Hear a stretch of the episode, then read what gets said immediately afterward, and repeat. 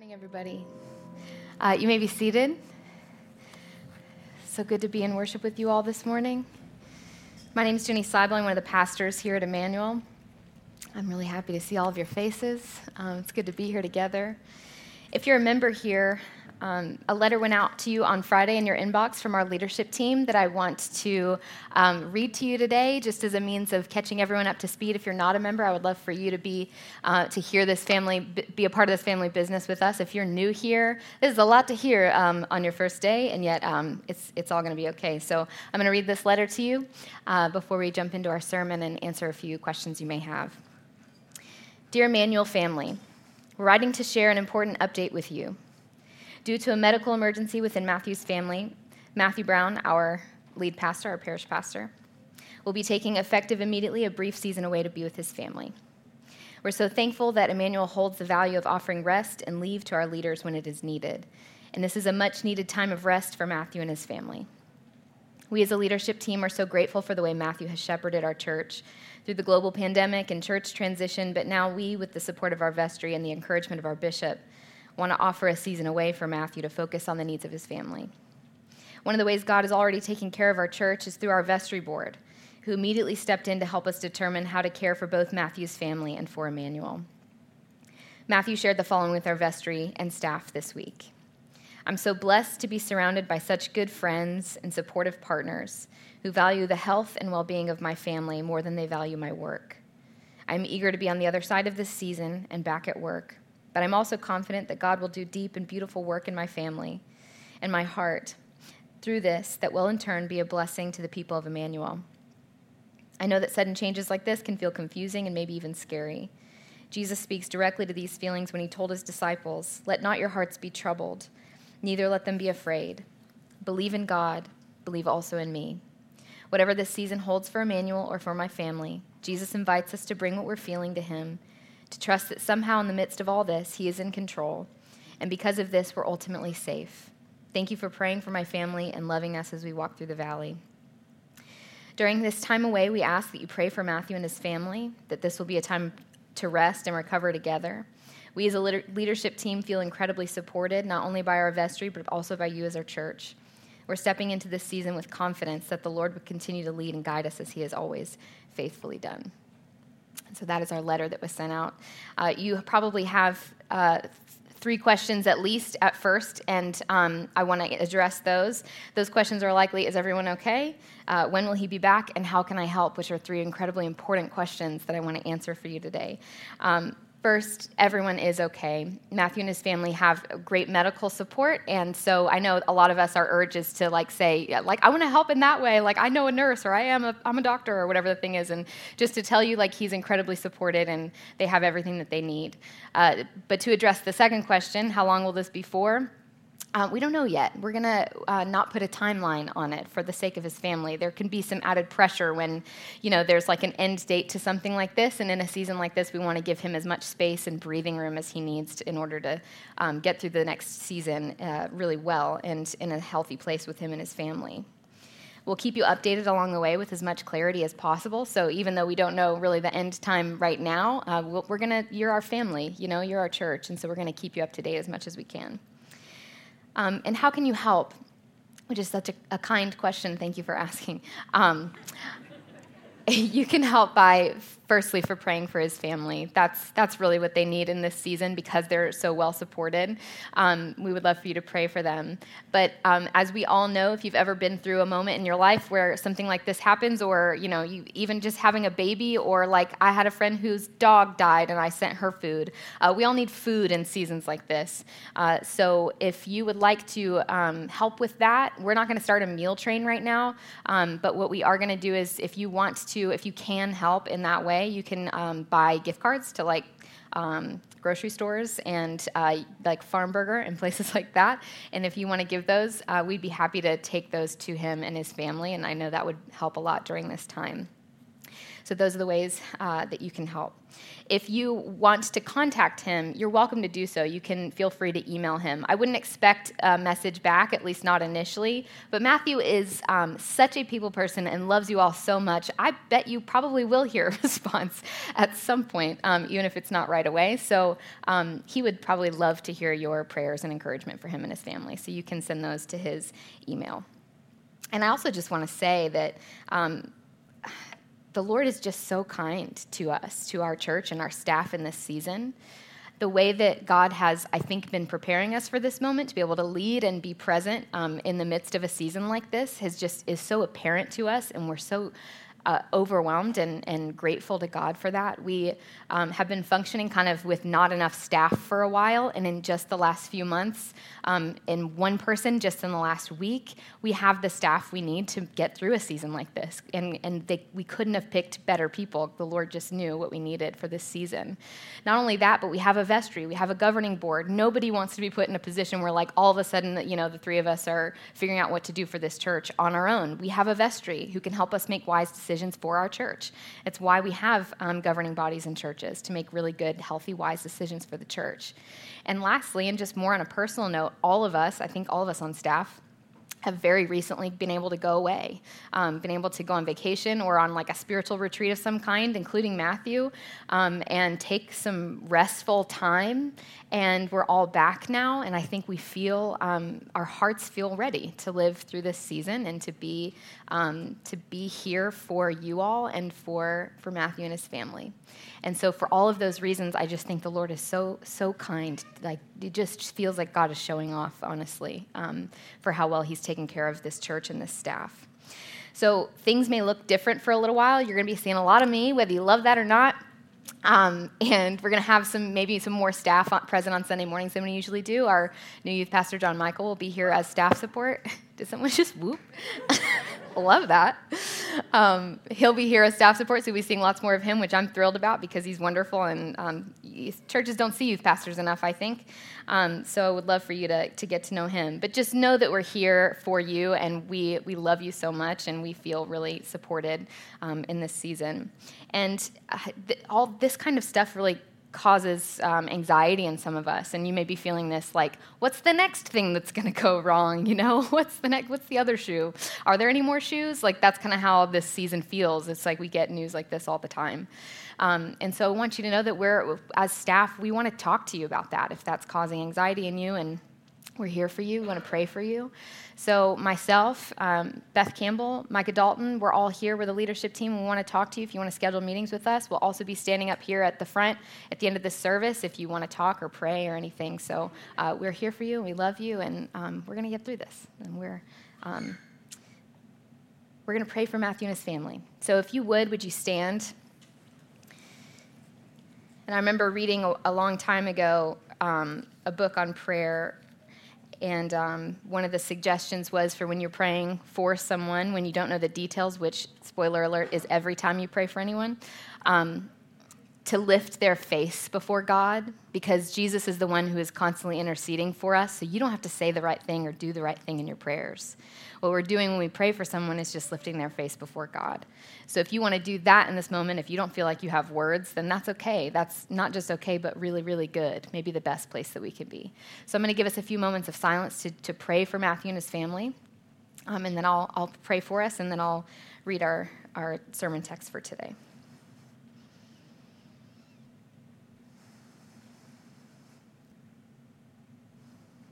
God, I am so grateful for your presence with us here this morning.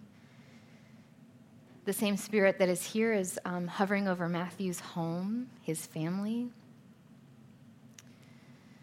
We put his face and the faces of his family members before you and ask you to be with them, be present, be tangible, Lord. Would you bring healing, Jesus?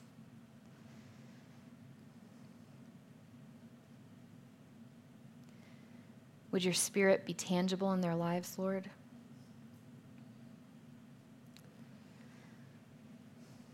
The Bible calls Jesus a man of sorrows. In the Apostles' Creed, we say that he descended to the dead. There is no dark place that we can go in our lives that you are not already there, Lord. That is what you accomplished for us. So we go to to sad or dark or confusing or uncertain places, Lord, what we find is you. Lord, let us see your face. Let us know you in this moment. Let us be the church. Give us your spirit, Lord, to be exactly who we are created to be one body. Together to love and support one another, and especially one of our brothers. Thank you, God, for your spirit that empowers us to do this and to believe and to move forward, to be Christ to one another. What a gift that is. We bless you, Jesus. And we give all of these things to you when we trust you. We say we believe you, we trust you, we love you. It's in your name we pray. Amen. Before you're seated, we're going to do what lots of other Anglicans do and stand for the gospel reading since we're already standing. Amen. Thank you for doing that with us. Our reading this morning comes from John chapter 6. Those who eat my flesh and drink my blood abide in me, and I in them. Just as the living Father has sent me, and I live because of the Father, so whoever eats me will live because of me. This is the bread that came down from heaven, not like that which your ancestors ate and they died. But the one who eats this bread will live forever. He said these things while he was teaching in the synagogue at Capernaum. When many of his disciples heard it, these are just the crowds, not necessarily the 12, but also includes the 12, they said, This teaching is difficult. Who can accept it? But Jesus, being aware of that his disciples were complaining about it, said to them, Does this offend you? Then what if you were to see the Son of Man ascending to where he was before? It is the Spirit that gives life, the flesh is useless. The words that I have spoken to you are spirit and life. But among you there are some who do not believe. For Jesus knew from the first who were the ones that did not believe, and who was the one that would betray him. And he said, For this reason I have told you that no one can come to me unless it is granted by the Father. Because of this, many of his disciples turned back and no longer went about with him. So Jesus asked the twelve, Do you also wish to go away? Simon Peter answered, answered him, Lord, to whom can we go? You have the words of eternal life, and we have come to believe and know that you are the Holy One of God. This is the word of the Lord. Thanks be to God. Let's pray. One more second. it's a lot of standing, I know. God, we thank you for this text. We thank you for the words of Jesus. Jesus, would you be as present with us as flesh and blood this morning? Would you te- teach us to see you as you wish to be seen? Would these words not offend us, Lord, but move us deeper into fellowship with you, into discipleship with you? We thank you that you are not afraid of saying hard things to us. We receive them, Lord. Help us be open to you this morning. It's in your name we pray. Amen. Now you may be seated.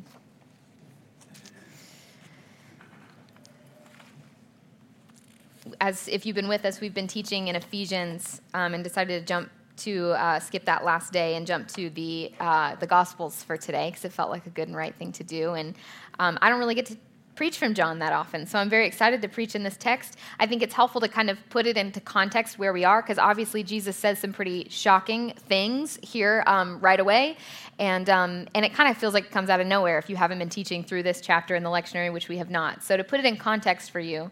Jesus has been doing his Jesus thing. He's been doing his ministry. He's been bringing the kingdom to earth. He's been performing a lot of miracles and doing a lot of wonderful things. So Jesus has been doing all of these things. He, um, he just recently did the feeding of the 5,000, and then he walked on water to the boat where the disciples were, and then they crossed the sea and then landed, and that's where we are now. That's where this conversation has begun with these people. So the funny thing that's happening here is that these people who have found him are considering discipleship with him, or maybe are already following him around, and that's why they end up there where Jesus is. Say, Would you show us a sign? For example, Jesus, like manna, like when, the, when God fed our ancestors in the wilderness, which is hilarious because what's the last thing Jesus has done for them in a miracle? Fed the 5,000, like an exact copy of what happened uh, with manna in the wilderness. So it's, it's fun, it's ought to be funny, right? That we, we, they ask for that exact miracle which Jesus has just done. And Jesus um, is so kind, and um, to them he, he says, Well, that was um, a different kind of bread than I'm here to give you. That bread was given to people in the wilderness, and they ate it, and they eventually died. Um, but God has some bread to give you that will make you live and not die. And they say, Sir, give us this bread always. And Jesus responds to them, I am the bread of life. Whoever comes to me will never be hungry, and whoever believes in me will never be thirsty. And that's when he goes on to say the crazy things, like we read this morning, such as, Whoever eats my flesh and drinks my blood and abides in me will live. This text, as you can imagine, has been used to um, make a lot of theological arguments, in particular for things like the Eucharist, communion, um, the hard thing for us, not just today, but back then, for all of time, is not just the theological aspects of this text, but the starkness of it, the shock of what sounds like cannibalism, right? Like this person that you trust and believe in and you're following around and you feel like has the thing that is going to give you purpose, give you life, and then all of a sudden he says, and you have to eat my flesh as shocking as that feels to us now, was I'm, I'm positive more shocking, you know, not coming from a preacher's mouth, but coming from the mouth of Jesus himself. In the same way, that you and I explain lofty concepts to children in developmentally appropriate ways throughout their childhood, right? I believe that's what Jesus is doing with his disciples here. What he has done throughout this time is he's been saying things about himself and then showing that those things are real through miracles. So he teaches and then he performs a miracle, and he's teaching and then showing the disciples who he is, what he's here to do. And then the feeding of the 5,000 happens, and then this, this teaching comes. And what he's done is he's seen that the disciples are now ready to be taken into a deeper place of knowing him. Um, they're ready for more in terms of what it means to be a disciple of Jesus. And sometimes that means hard things, hard conversations, or even words like this that kind of like shock us into the place of where we need to go next. So Jesus moves his, his disciples into this next deeper moment of their understanding of discipleship. And the one word I want to focus on here that I think is helpful is he uses the word flesh. So, a lot of times when, when we're reading something or talking about um, Jesus, what he has done for us, when we're talking about communion, we say the communion liturgy, we don't say the word flesh. What word do we say? Body, right? Um, this is my body given for you. Do this in remembrance of me. Y'all could probably quote that whole thing back to me at this point if you've been here for a while. Um, this word body is used, and it's so much more gentle, isn't it, um, than the word flesh. And yet Jesus uses the word flesh here, and it's meant to like shock us and also make us question why he is using this word and maybe harken us back to other moments where this word is used. For example, um, the Bible uses flesh for altogether, utterly human experiences, such as sexual union, two becoming one flesh, flesh, right? Two becoming one flesh. Or a sort of moral fa- failure that is only a human thing.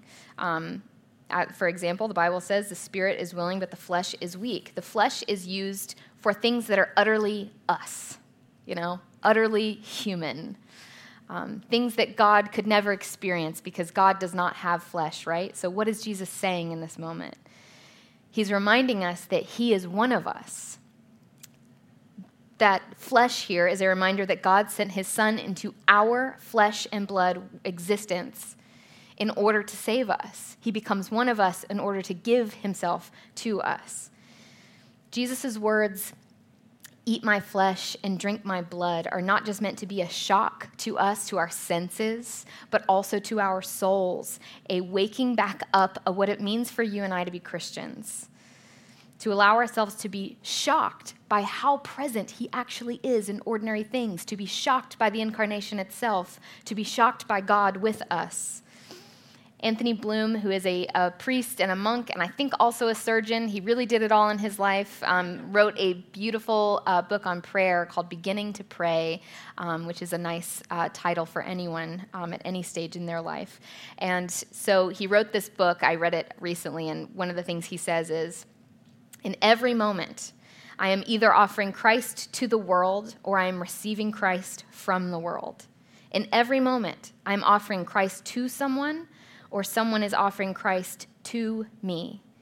which ought to change the way we view how we live our lives, what our presence is in the world, how we experience every single moment. That Jesus is in every one, He's in every moment, He's in every person. In every experience that you and I share, there is a moment where either I discern whether I am giving Christ to the world or whether I am receiving Christ from the world. That's how present He is we, I think, make Jesus a smaller version of himself if we wait for moments of prayer, you know, the, like the, the 30 minutes I carve out in my morning time before my kid gets up. And I'm like, this is my 30 minutes of experiencing Jesus. I can't wait for God to show up and it just to be so great. And then I'll live the rest of my day and I'll just live from these 30 minutes these 30 minutes of Jesus and me and our prayer time together. And what Jesus is saying is like, I'm so much more here than that. I'm so much more present than that. I'm so here in your own flesh and blood and the flesh and blood of people around you because I had flesh and blood.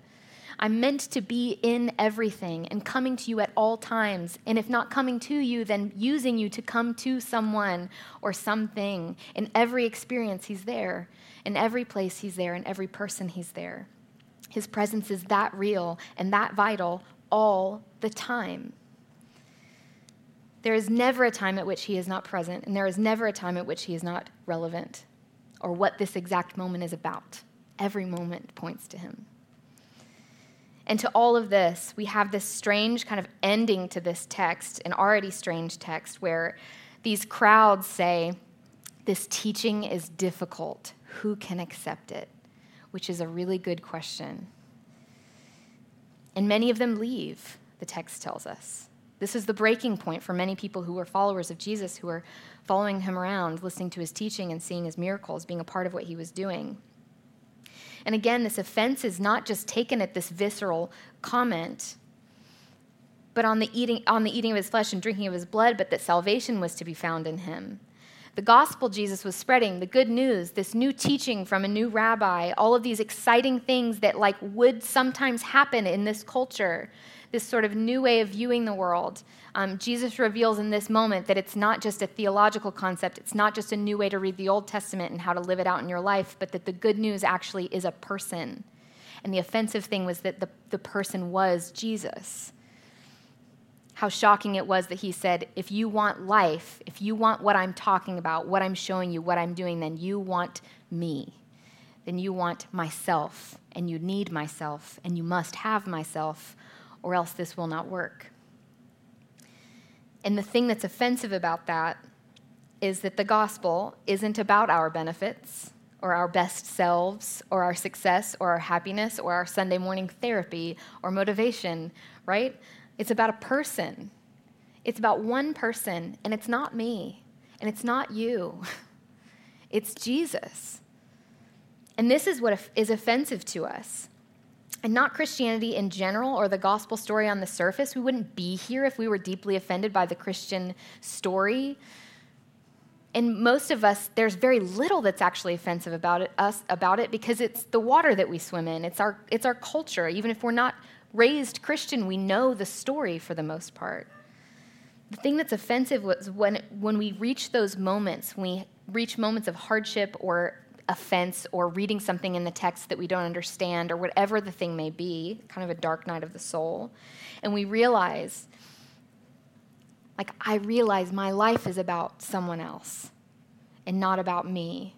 And that really irks me, you know? That's the choice we have in those moments. Either I move down the line of my life being about someone else, or I turn it and make it about myself.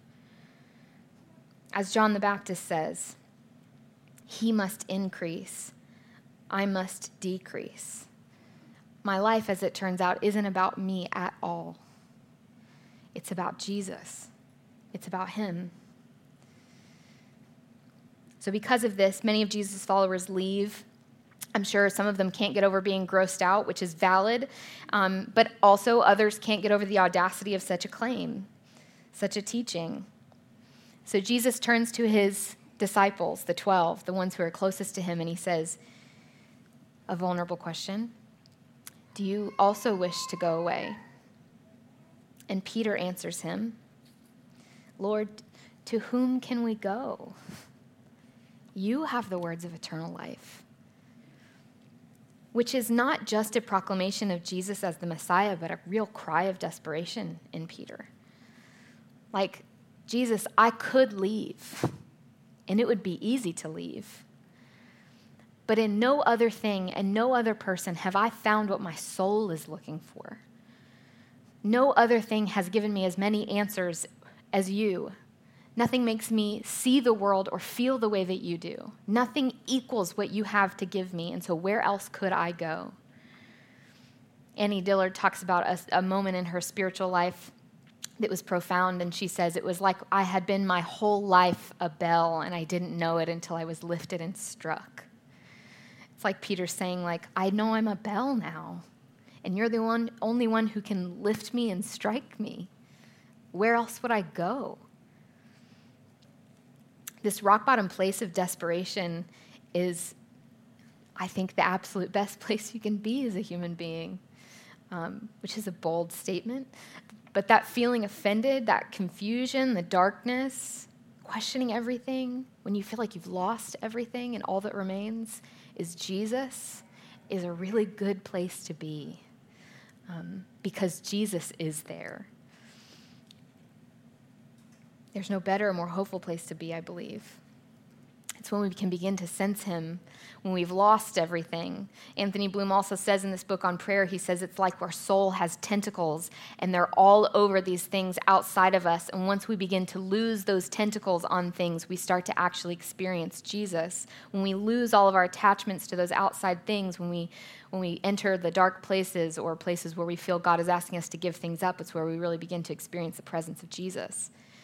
And that's one of the reasons communion is so powerful and that's what this text leads us to in the end, anyways.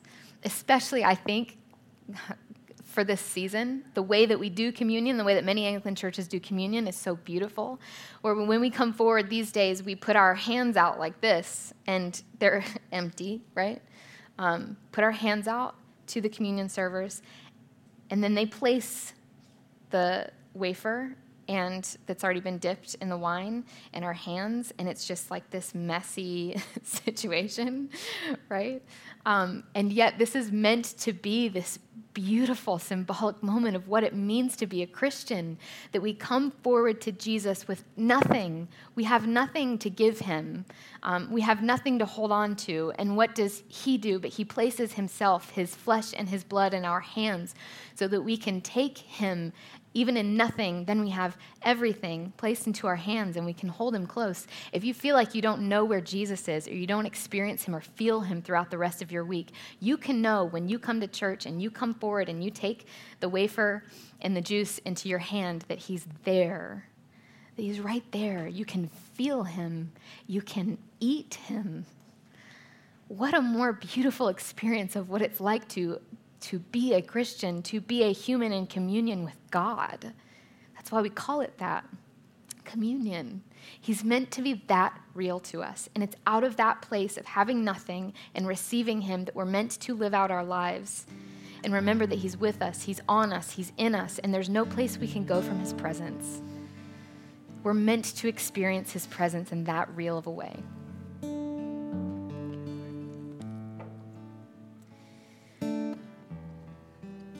Good to read poetry from time to time. Good devotional uh, activity. So I'm going to read you all a poem. It's by George Herbert. It's called Love Bade Me Welcome. And it's about communion. It's about what we uh, just uh, took part in.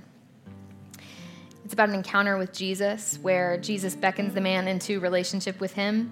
Uh, the man knows he's not worthy, so Jesus invites him to eat with him. And this is the poem Love bade me welcome, yet my soul drew back, guilty of dust and sin. But quick eyed love, observing me grow slack from my first entrance in, drew nearer to me, sweetly questioning if I lacked anything.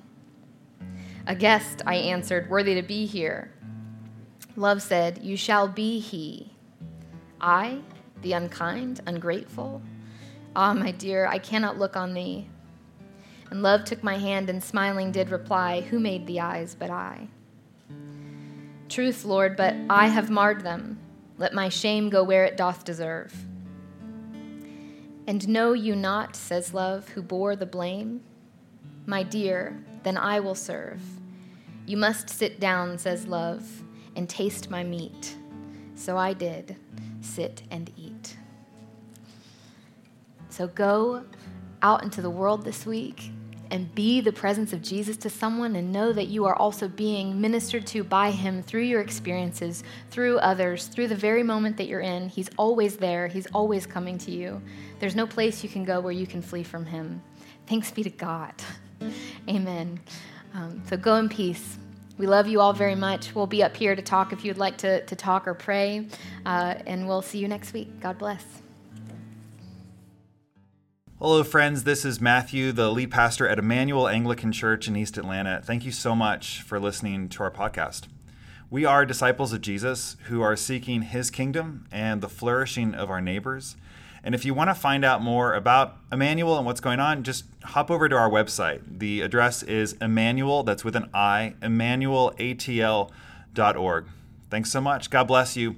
Grace and peace.